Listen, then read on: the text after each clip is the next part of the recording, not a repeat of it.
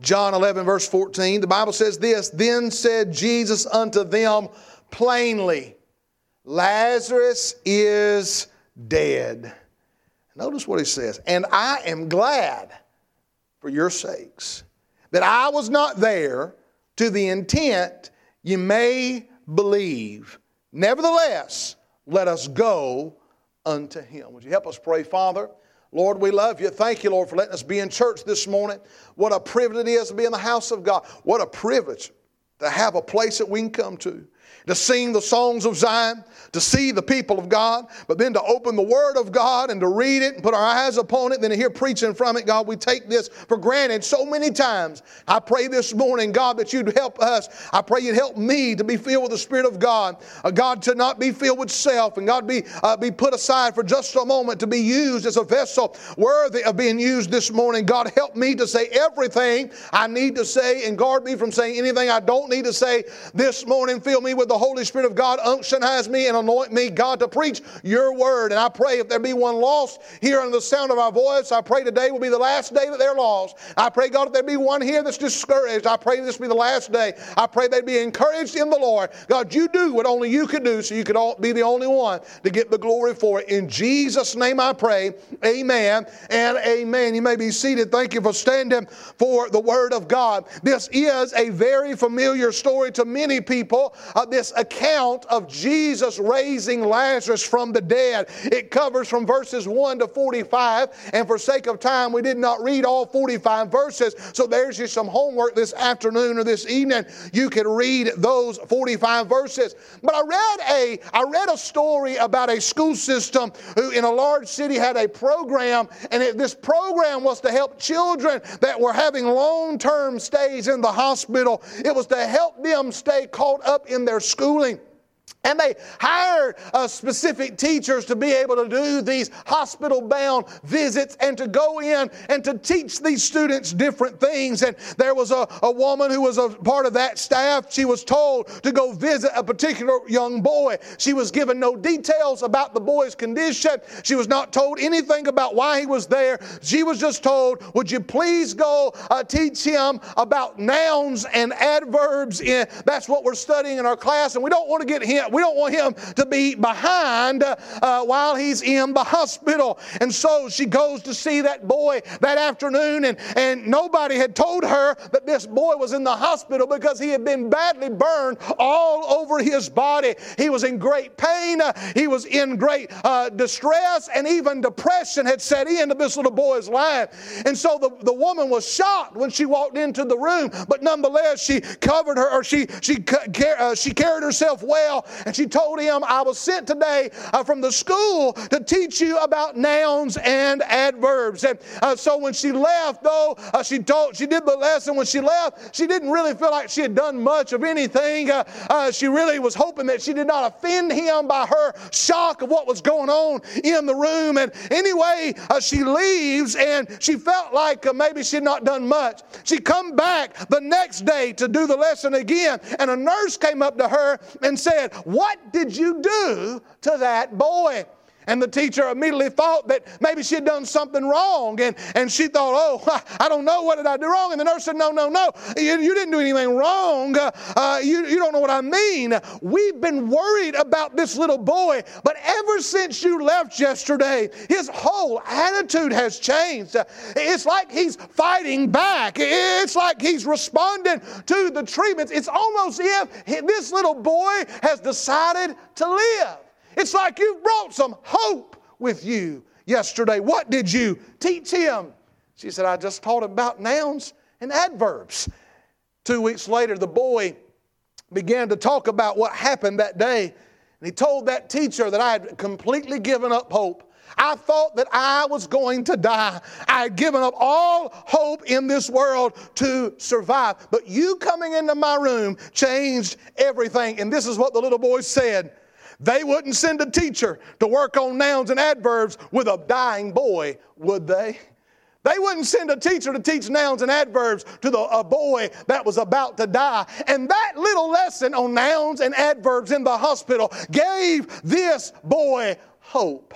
You think about hope, and hope is defined as the feeling that what is wanted can be had, or maybe the events that are going on will turn out for the best. Hope is something we all want, it is something we all need and we all desire. And hope is very powerful in our life. As this little boy uh, had finally got some hope in his life, he began to fight to live.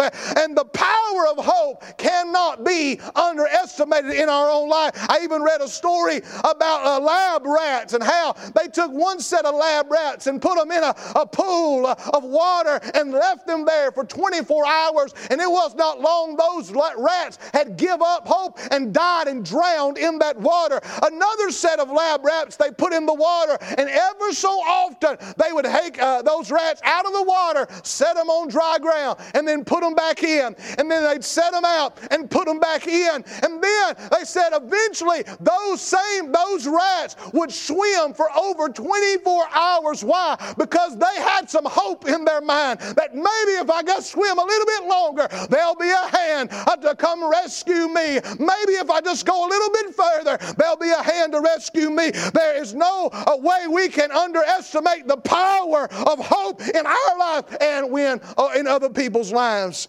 When hope fails, dreams shatter. When hope fails, people give up. And in John chapter 11, we find some people who had given up. We find some people who were hopeless, if you will. It may be in John chapter 11 one of the most hopeless cases in all the Bible. You look into this story, and we're going to look into it this morning. In the death of, of Lazarus, we find that he's dead, and there was no hope. Now, you stop for a minute, those of you that know your Bible would say, Why would there be no hope? Jesus had, had brought other people up from the dead, and you'd be right. You're right. He did bring that little girl who was about 12 years old that had just died that day. He brought her up uh, from the deathbed, and thank God that He did. But that was a little girl, and she'd only been dead a few hours. And yes, I know there was another story. The widow of Nain was headed down to bury her son.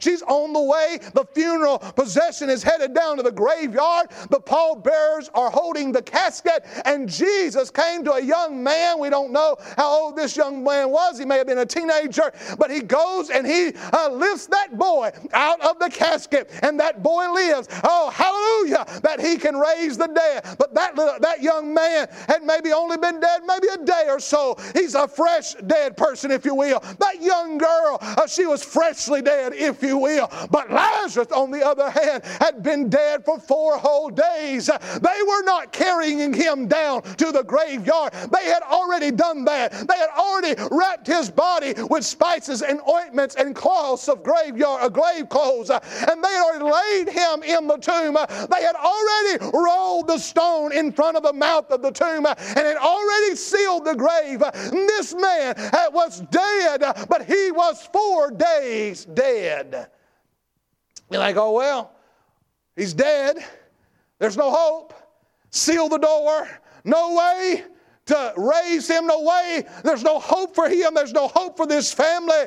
And we find in this story hope for the hopeless, hope for the hopeless. There are times in our lives where we get where we feel like there is no hope, where we feel like there is no way out of the current situation that we're in. We feel like that this is what we have to look forward every day the rest of our life, and we feel like we have no hope. And we're going to look in this story, uh, we're going to see hope for the hopeless. Now, wait a minute. Some of you know this story, and if you're not careful, you'll read this story like you read the story of Job, and you you know, you know why the tragedy happens with Job. You know why everything was going on in his life because you know, and you're happy to know how it ended with Job. In this same story, if you know the story here of Lazarus, you know the reason why he let Lazarus die was to bring glory, and you know the end of the story. And if you're not careful, you'll read this without sympathizing with Mary and Martha, without uh, realizing that you have been through the same thing uh, or same things or similar things in your your life where maybe you thought all hope was gone, you thought everybody was against you, you thought the very one that you uh, you thought the very one that said he loved you, the very one that said he'd take care of you, uh, has seemed to let you down, uh, has seemingly forsaken you. Uh, you've probably been in places like Mary and Martha were. And the problem is, we don't know the end of our story. They didn't know the end of their story. But I'm glad there's a God in heaven that knows the end of the story. I'm glad there's a God in heaven that knows the beginning from the end and everything in between. And so we read this story of, and we see this story. And I want to notice, first of all, the hopeless situation. I see the insurmountable problems that are here. Verses 1 through 16, we read there are a lot of problems going on in this situation. Uh, one of those problems is a disease or a sickness. Verses 1 through 3 tells us there's a certain man was sick named Lazarus of Bethany, the town of Mary, uh, her sister Martha. And the Bible says in verse number 3, therefore his sister sent unto him, saying, Lord, behold, he, him, or who, he whom thou lovest is sick.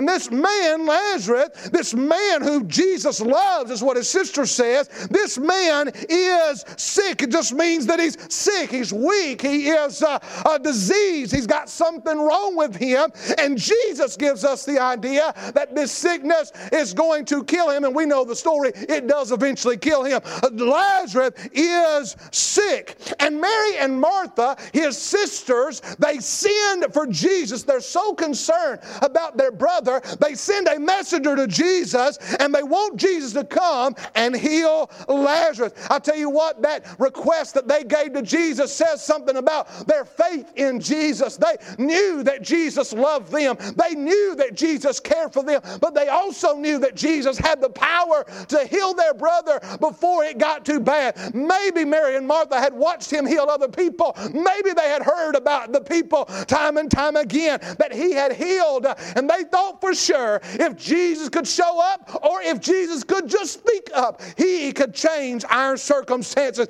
They believed that he not only had the power to do something about their situation, they believed he cared enough to do something about their situation. But then I see the delay in the story. The delay in the story. Verse number five says this Now Jesus loved Martha and her sister and Lazarus. That's good to know.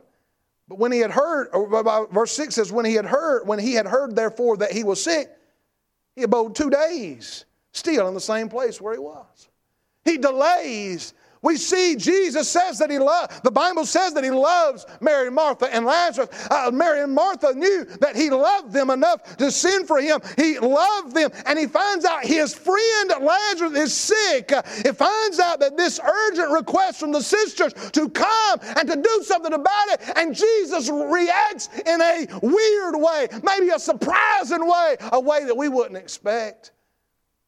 I would expect Jesus to drop everything he's doing and run to him. That's his friend. He loves him. But instead of getting up and getting to Lazarus, Jesus just stays where he's at for two more days. Now, just mindful what's going on here. Jesus, we already saw in chapter 10, Jesus leaves Jerusalem and goes back over to uh, across uh, over close to Jordan. Now, when he was in Jerusalem, he's only about two miles from Bethany, where Lazarus is. Now he's about 25 miles away. So this is going to take a while to get down there. And he didn't start, it didn't say it took him two days to get down there. He abode where he was at two more days. He stayed around, he delayed. I mean, you think about it. Could Jesus heal Lazarus? Well, of course he could. Could, could Jesus, could Jesus have spoken the words right where he was at and made Lazarus perfectly well? Sure, he could. He'd done that before, didn't he? He had healed people without seeing them. He had healed people without touching them. Remember that soldier's boy, the soldier's servant, I mean, the servant of that centurion? He didn't even go to the man's house. He just spoke the words and the man got up. We know the same thing happened with that father that came to him in uh, uh, John chapter 6 that came and says, Help my unbelief. He, Jesus didn't go to that man's house to heal his boy. Uh, he spoke the words and it happened. Jesus could have done that for Lazarus. He cared about him. He, he, he loved him. He stays where he's at two more days. And by the time he decides to get to Lazarus, Lazarus has died. Not by the time he gets to Lazarus, but the time he decides to start going to Lazarus. Lazarus is already dead. Why did God wait? Why did Jesus wait? Well, he tells us in verse 14 and 15. He tells the, the disciples, Lazarus is dead, and I'm glad for your sakes that I was not there to the intent you may believe. Nevertheless, let us go unto him. What's he saying? He said this if I was there, I would have healed him before he died. If I was there, he would not have died. But I'm glad that I was not there because you're about to see something bigger than me just healing a sick man. You've heard me and saw me heal a bunch of sick people. And yes, they've seen him heal two dead people. But listen, I understand dead is dead, right? There's no levels of being dead. But Lazarus, what if you're in the mindset, if we get in kind of our human understanding, we'd say Lazarus was more dead than the little girl was. She's just a few hours. We'd say Lazarus might be more dead than that boy was because they, had not, they had not even gotten him in the graveyard yet. And again, I know dead is dead. You can't be more dead than another person. But Jesus is about to do something that's bigger than really anything he's done yet in raising Lazarus from the dead. And so I thought about this. I thought about this while Jesus is waiting and while the disciples hear, I'm glad for your sake this is going to all happen for the glory of God. That ain't what Mary and Martha hears back in Bethany. I think about Mary and Martha and that servant getting back to them, and they say, Is he coming? Is he coming? And he's like, and the servant says, I'm not real sure. What do you mean you're not sure? Did he not follow you here? No. No, he didn't follow me here. Well, what did he say? Well, he, he said, uh, The sickness is not unto death, but for the glory of God, that the Son of God might be glorified thereby. What does that mean? I don't know. You didn't ask him? No, I didn't ask him. Not really sure what it was. Not sure what he means. So you don't think he's coming? I don't know. I'm not saying he ain't coming, but he didn't follow me here. Can you imagine that conversation? And Mary and Martha thinks, why is he not here? Why is he not coming? What did he mean? It's to glorify the Son of God. What does he mean by that statement? Then all of a sudden, their brother dies. Mary Martha doesn't understand what he means by glory. And he, he, doesn't hear, she doesn't hear Jesus talking to the disciples later on. And now Mary and Martha were forced to watch their brother waste away and die. They're forced to wash his body, to prepare it for burial, to lay it in a tomb. They're forced to feel the pain and the heartache and the sorrow and the doubt. They're forced into an impossible, hopeless situation. You ever been there? You ever been there where you brought your problems to the Lord? You brought your petition to the Lord, and all you get in return is silence. He ain't showed up yet. He ain't said nothing yet. You're reading in your Bible trying to find an answer, and everything looks like black words on white paper. Nothing's jumping out at you. You're praying and asking God to touch the situation, but nothing seems to change. And maybe it's even getting worse. That's how it was for these ladies. It wasn't that things were not changing. Oh, they were changing. They were changing for the worse. They were changing to get worse than where they started. He was just sick now. He's dead. And all of a sudden, they're in a hopeless situation. And you may find yourself in a hopeless situation, a desperate situation, and you need an answer, but there's no answer coming. Don't even seem like it's on its way. You know what we need to remember in times like that? Here's what we need to understand when we get in times of divine silence in our life. We need to understand that the Lord was able to see what the sisters and the disciples could not see. See, the Lord was able to see beyond the crisis of the moment. He could see the end glory of God that, they would, that he would receive through that crisis. See, see, he was able to see beyond the, the, the, the mess of the moment he could see to the miracle of what was coming. He knew what was on the other side of pain. He knew what was on the other side of problems. He knew what was on the other side of all that pressure. He knew the outcome before the crisis ever even reached its peak. Oh, I remember some people in my life, I remember some people that have testified to me. I'm not saying I'd like to go through what I went through again, but I can see the glory of God on the other side. I, have had people say, I don't think I would do it all over again, but my goodness, I've seen goodness of God more since I come out of that trial, since I come out of that crisis. I can tell you about some times in my personal life where I didn't know what God was doing, but looking back now, I can see how God got glory out of that crisis in my life. See, God knows more about our situation than we do. You know what our duty is? Our duty is to trust Him. Even when we can't figure out what He's doing, when you can't figure him out, just figure him in. I believe it was Lester Roloff said, when you can't track him, just trust him. Just believe on him and believe he knows what he's doing and he knows why he's doing it. He's got a purpose for what he's doing. The Lord knows our outcome, the outcome of the crisis before the crisis even begins.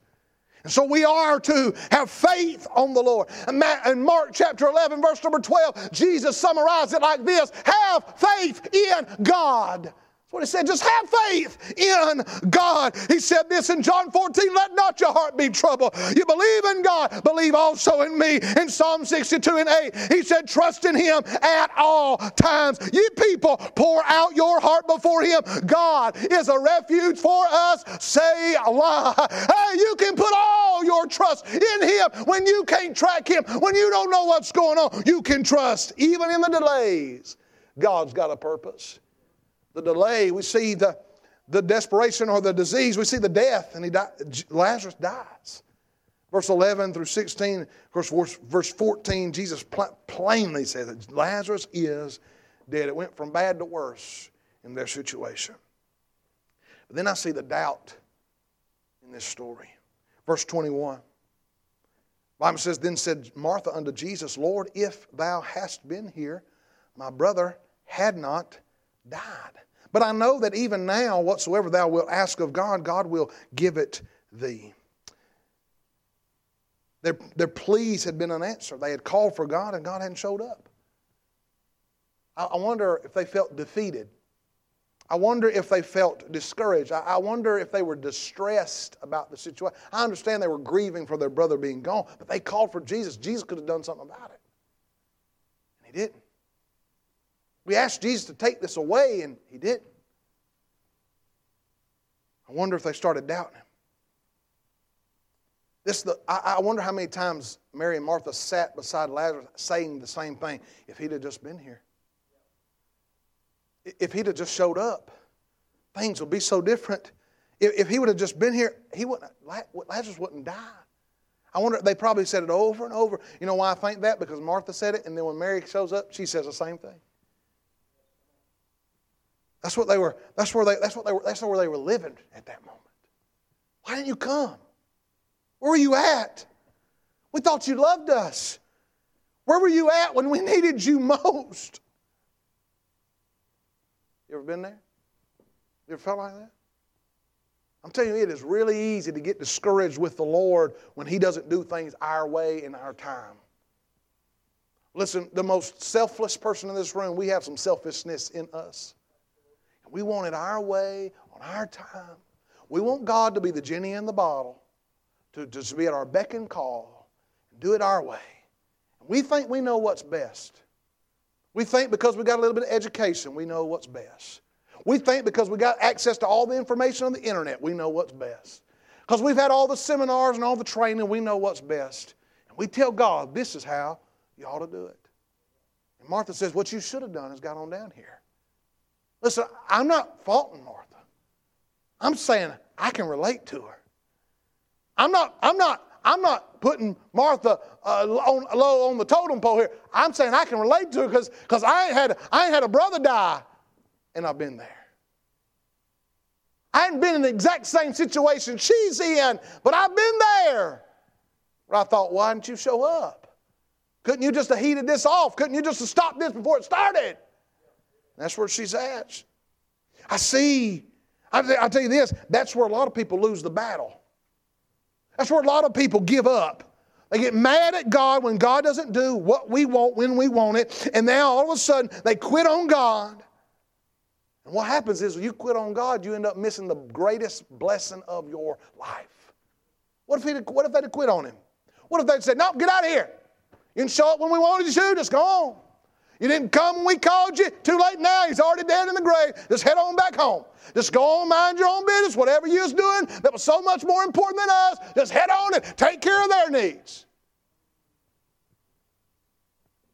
You said, I would never talk to God like that. No, you might not with your lips, but boy, in them hearts. That mind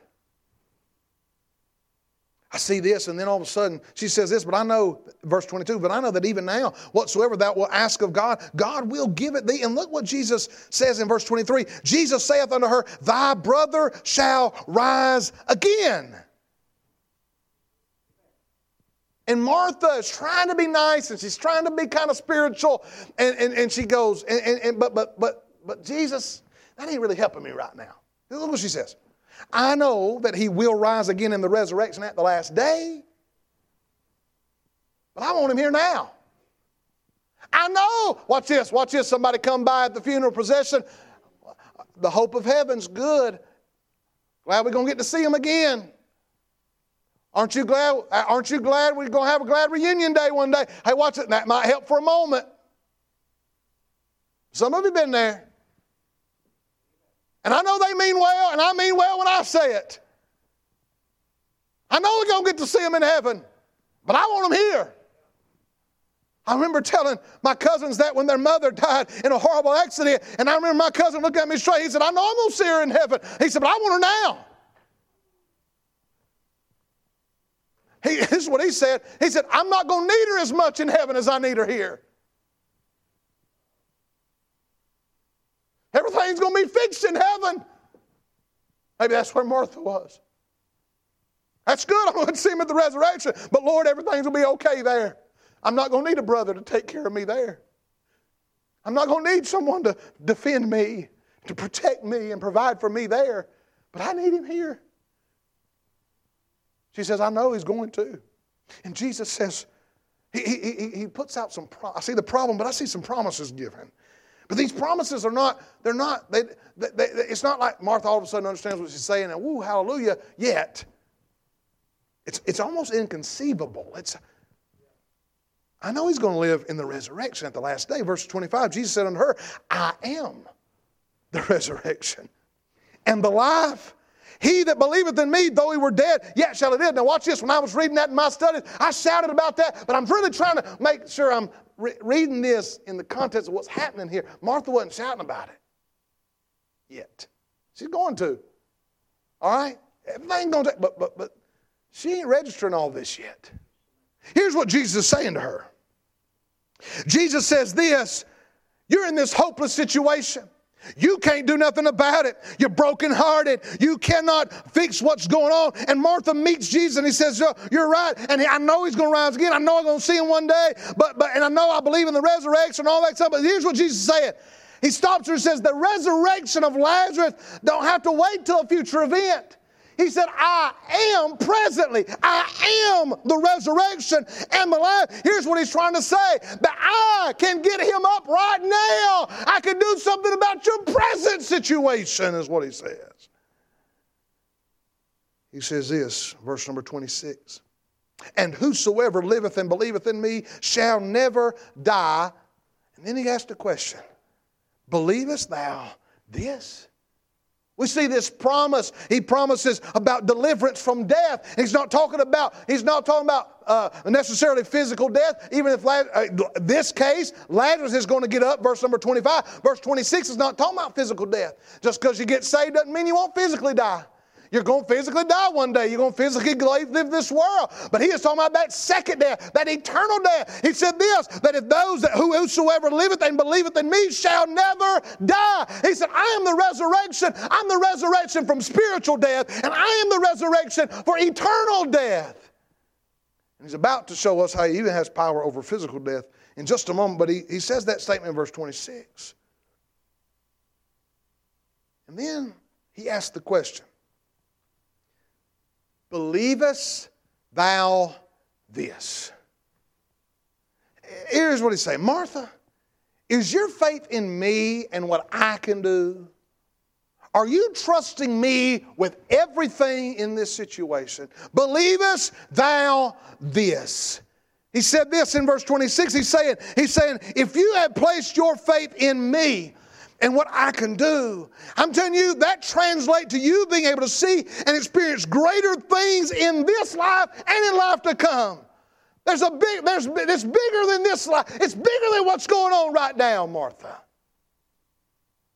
Think about how the Lord is always able to walk in to hopeless situations and give hope because of the promises that he makes. See, this promise that Martha he's given to Martha is the hopeless case of death. But he gives some promises. In verse 26, he gives a promise to not just that physical death, but he's talking about he's offering hope to every person who places their faith in him. But I'm glad his promises are not just limited to death. I'm glad there are promises, thousands of promises that relate to every part of our life. And all of His promises are yea and amen. His promises encompass everything about our life and gives us hope in every situation of our life. And listen, everything that God has promised, God is able to do. He's able. He will honor His promises He's made to us. He will never fail to do what He says He will do. That's our God. That's the promises that He makes. They are secure, they are guaranteed. He will and can never fail. The, ask, the question this morning to us is this Believest thou this? Do you believe that His promises are true? Do you, do you believe that He can get you out of your hopeless situation? You're lost this morning, don't know the Savior as your, don't know the Lord as your personal Savior, you've never uh, believed on the Lord Jesus Christ as the dear brother has given a clear presentation of the gospel in his presentation. Hey, listen, you've heard the gospel, some of you have heard it over and over and over and over again, and you may feel like your situation is hopeless. But do you believe that God can save you, that God can change your life, that God can do something about the situation you're in? Believest thou this? There's promises. Not one promise has he ever failed on. And he, and he ain't going to start today. I see the problem. I, see these promises, but thank God I see the power that's demonstrated in this, in this account. Look in verse 33. The Bible says, When Jesus therefore saw her weeping, and the Jews also weeping, which came with her, he groaned in the spirit and was troubled and said, Where have you laid him? They said unto him, Lord, come and see. Shortest verse in your Bible. If you can't memorize anything, you ought to memorize this one. Jesus wept. Jesus wept. Jesus enters into this scene of hopeless sorrow. And listen, he didn't just come with some soothing words. He came into this hopeless case and he demonstrated that he's got power over life and power over death. And he didn't just make any promise or he didn't make some empty promise. He did something about the problem. Notice, first of all, his compassion that he shows. He spoke to Martha, he spoke to Mary about the death of their brother, and he's moved by the scene before him. Imagine for a moment what's going on. Mary and Martha are there. They're weeping for their brother. There are other people there that are weeping. Mary and Martha are heartbroken, devastated, emotionally shattered. What are they going to do now? They're visibly gripped. Listen, and, and, listen, if you can't relate to this, let me, I, I didn't say this earlier, but let me put this in perspective. More than likely, Mary and Martha do not have a daddy still living. And more than likely, from what we gather from all that we know from the God, they don't have husbands. The only hope for these ladies being taken care of is their brother taking care of them. This is not 2024 where a lady can just go get a job and take care of herself and do anything really for herself. She's got to have her brother, they have got to have their brother take care of them. And now, and, and listen, and there's and there's law in Jerusalem about taking care of widows, but as far as we know, they're not widows. There's laws in Jerusalem talk how to take care of orphans, but these are adult women. There's no law about taking care of an adult orphan. And so, listen, their situation, it, it's, it's worse than just a close family member passing away, as bad as that is. This is their livelihood. There's no hope. What are they going to do? And Jesus sees this, and he sees them broken about this situation.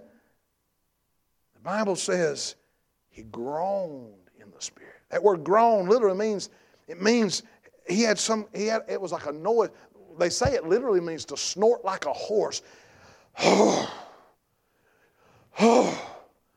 I mean, this, this is the kind of grief that he's on. Listen, Jesus is not in, Jesus is not being over dramatic here. That's how grieved he is about what's going on. I don't know if he's groaning because of the unbelief of the crowd, because then all of a sudden there's some people start speaking up and say, hey, hey, if he could heal the sick, couldn't he, couldn't he done something about him? Hey, why didn't he show? Hey, if God's so good, why does bad things happen? That's what they were asking. I don't know if he was grieved about the unbelief there, or if he was just simply grieved because of the pain Mary and Martha were going through. One writer even maybe gives the idea that maybe he's grieved about thinking about bringing Lazarus back from paradise back to earth. And I read about that and thought about it for a moment, but then I thought, well, he knew before he got there it was all to bring glory for God. So I understand that, but he knew that well, the reason he's bringing him back was for the glory of God. And Lazarus is going to get to go back to paradise. I don't know, but I know this: he's he, he is under he is under some pressure here. He is he is he is he is groaning. He is sad. And then the Bible says he's troubled about it. And that word trouble a lot of times means a, you could physically see it on him. You could physically, his, his countenance was changed. His body maybe even was drooping. Gives the idea maybe even his body was shaking with just grief.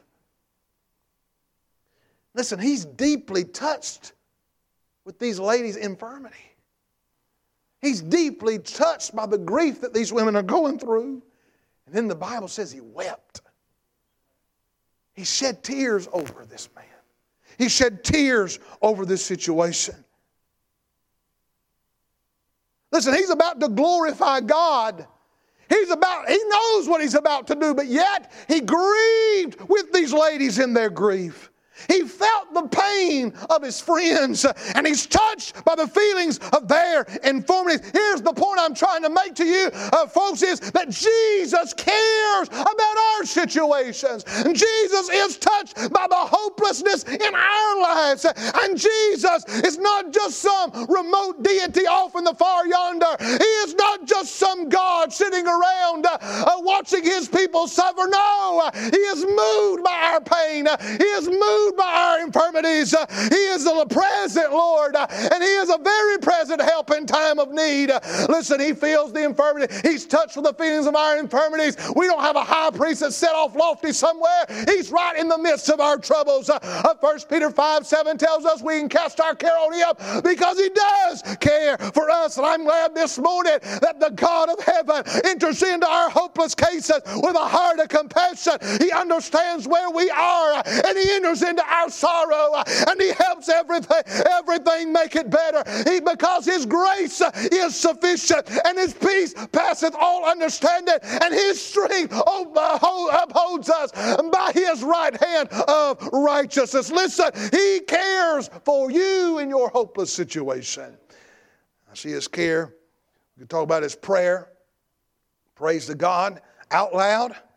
Not so because God couldn't hear him if he didn't pray out loud. But he prays to God out loud for those people to know what he's about to do is going to glorify the Father. But last, I see not only his care, but I see his control. Verse 39 Jesus said, Take ye away the stone. Martha, the sister of him that was dead, saith unto him, Lord, by this time he stinketh, for he hath been dead four days. That makes sense. I'll say this I remember Brother David Nick saying one time, you believe God can raise him from the dead, don't, don't you think he can do something about the stink? If he can raise him from the dead, he can do something about the stink, amen. But nonetheless, Martha said, made a good point. He's been dead four days. He's already starting to decay. And Jesus saith unto her, verse 40, Said I not unto thee that if thou wouldst believe, thou shouldst see the glory of God? Don't you remember just a little while ago we were talking? I asked you, Believe thou this? And you said, Thou art the Christ. We believe you. Have you already forgotten? And he says this, verse 41 Then they took away the stone from the place where the dead was laid. And Jesus lifted up his eyes and said, Father, I thank thee that thou hast heard me. And I knew that thou hearest me always. But because of the people which stand by, I said it, that they may believe that thou hast sent me. And when he thus had spoken, he cried with a loud voice, Lazarus, come forth. Jesus groaned and he wept. He's troubled. But all of a sudden he command, he commanded them to roll back that stone. And Jesus does the unthinkable. He walks up to that tomb, Lazarus, and he cries out, Lazarus comes forth. And he, listen, he's commanding a dead man. He's commanding a man, he's telling somebody to do something that he's dead, he can't hear.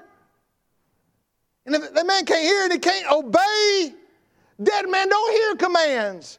Dead man don't respond to commands. Dead man didn't hear and they can't obey, but, but Lazarus did. What's the Bible say next? Verse number uh, verse number 244 and he that was dead came forth bound hand and foot with grave clothes. Lazarus, he was alive. He rose from the dead. Jesus spoke life unto his man. At the command of Jesus, Lazarus was made alive and he came out of the tomb. And Jesus said, Loose him and let him go loose him and let uh, go. I think about the marvelous scene that was here in one simple statement, one simple phrase by our Lord. The same power that brought creation to the universe uh, uh, caused a dead man to live, and that's the power of God we serve in 2024. Uh, this is a picture of the power of Almighty God. Uh, he's in control of everything. You think about it this morning. If God can speak the world into existence, He can handle your situation. If He can speak and the stars start to shine, He can and He can put the planets into orbit, He can handle your situation. If God can speak uh, and the waters the, uh, go, they, they, flow with fish, and the heavens fill with birds, uh, and the earth filled with animal life, all because of His voice, uh, then He can handle your situation. If He can breathe in a pile of dirt, a pile of of dust and create humanity, then He can handle your situation. If He can speak and calm the stormy waves, then He can handle your situation. If He can touch a leper and make him clean, He can handle your situation. And if He can open the eyes of the blinded man, then He can handle your situation. If He can fill the multitudes with five loaves and two fish, He can handle your situation. And if He can speak and bring a dead man back to life, He can handle your situation this morning. And if he can conquer sin on a barred cross and defeat death in a barred tomb, then he can handle your situation. What we see here is not a scene of uncontrolled chaos, but we see a, a control. We see a scene of divine control, the power of God. That's what Jesus does. Brings hope to the hopeless. He walks into our hopeless situations and He brings hope. And just like He did for Mary, Martha, and Lazarus that day, He's still doing it today. He can still do it today. There's a whole lot of things that could be going on in your life. And what may seem hopeless to you may not bother me at all. But there may be some hopeless situation you've got going on, hopeless situation that may be coming down the road. We've got a Lord that can handle your hopeless situation. Bring it to Him. Bring it to Him. I can start listing a bunch of things and miss whatever it is that's going on in your life, but whatever it is, bring it to Him. If it's a person, bring it to bring that person to the Lord.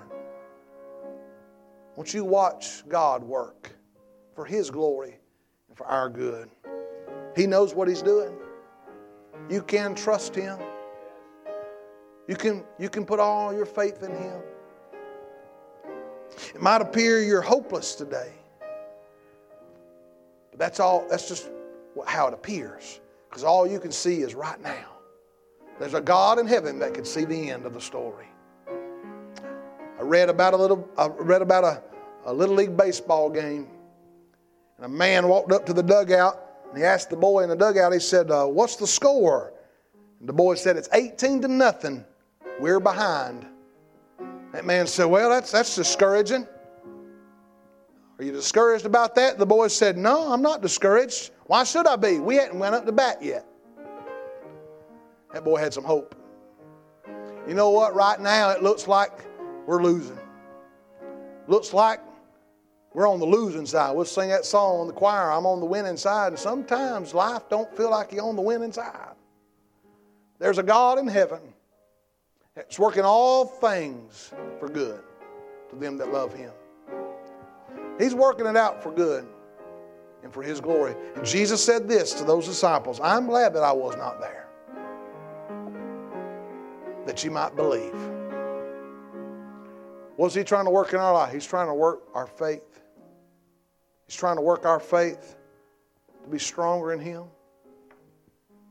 Are you hopeless this morning? You feel hopeless this morning? Won't you come to the only one that can bring hope to you this morning? Everything changes when Jesus shows up to your hopeless situation. Everything changes when God shows up. I don't know what it is in your life, but the Lord can handle it. The Lord can handle it. The Lord can take care of it.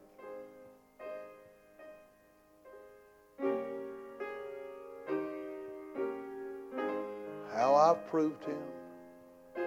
Over and over. Jesus, Jesus. Precious Jesus.